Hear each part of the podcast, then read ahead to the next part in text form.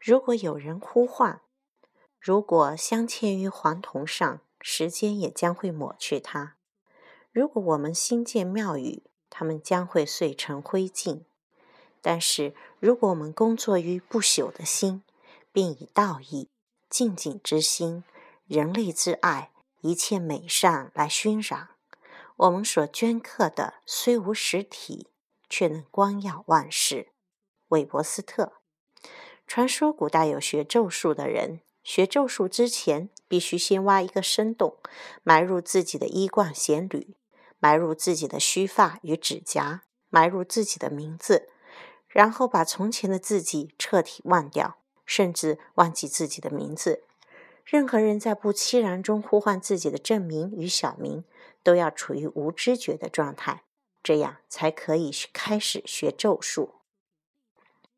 那是因为施咒与人者。人亦必施咒于己。若有人要对自己施咒，他必须取得天生的事物，才微物界定或基因界定，才能定咒束缚。如果既无微物，也无基因，必须有意识的主观认定，那就是名字。有名可唤，必能施咒于彼身。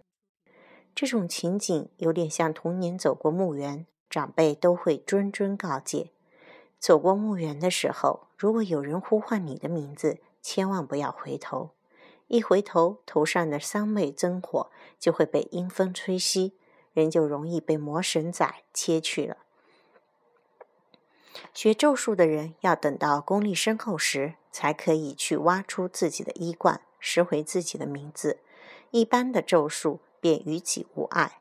但是也有许多学咒的人，到最后真的忘记，完全忘记自己的名字，在宇宙间成为游子，最厉害的咒术也就无咒可施了。日本作家梦枕魔写了一套好看的小说《阴阳师》系列，改编自一千年前日本平安时代（公元七九四一一九二年）的故事。以著名的阴阳师安倍晴明为主角，因为故事玄奇魔幻，风靡了全日本，在台湾也掀起热潮。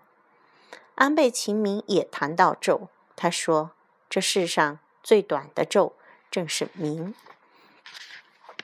从一个人的名字到山海树草虫都有名称，这些名称也是咒的一种。”所谓咒，简单说来就是束缚。名称正是束缚事物本质的一种东西。根据这样的说法，如果这个世上有无法为其取名的东西，将不会受到名字的束缚，也不会受到咒的束缚，它就会依然存有，但自由自在。建立了这套思想的安倍晴明，与妖怪对决时，从不陷入自己的真名。妖怪无法施其咒，常能除妖于吹灰之间。从事创作的人也是如此吧？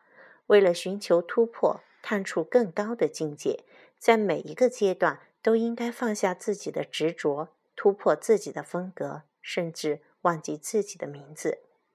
唯有放下，能自由自在；唯有突破，能天开地阔；唯有忘记。能无拘无束。刚开始创作的人，通常都是眼高手低，眼高于顶，手低于腰。这是如果用自己的名字，未免感到束缚；如果没有名字，也就没有束缚，就能发起最大的创意。所以，用一个虚拟的名字写作，对作家的最初是一件好事，能免于毁其少作的尴尬。就像我用林清玄出本出版了一百多本书，不知道的人以为我一开始就以本名行事。其实我用过三十几个笔名。最早期我用远亭写诗，参加诗社；有一段时间用林大悲写艺术评论。为了纪念一段与朋友的友谊，我用琴琴写了许多专栏。一直到现在，我还偶尔用笔名出书。那是为了破除名字所带来的咒，名字所带来的束缚。设想，在一个完全没有认识人认识的地方，在一个完全没有束缚的地方旅行，那是多么美好的事！以笔名写作，用无名自欺，所得的快乐就是如此。在变幻快速的时代，留千秋万岁之名既不可能，也没必要。得有三五知己，把盏言欢，传递思想与文化的焰火，分享情感与境界的灵光，就是人生的炙热。如果在远方有人呼唤我们的名字，我们也不回头，大步向前走去。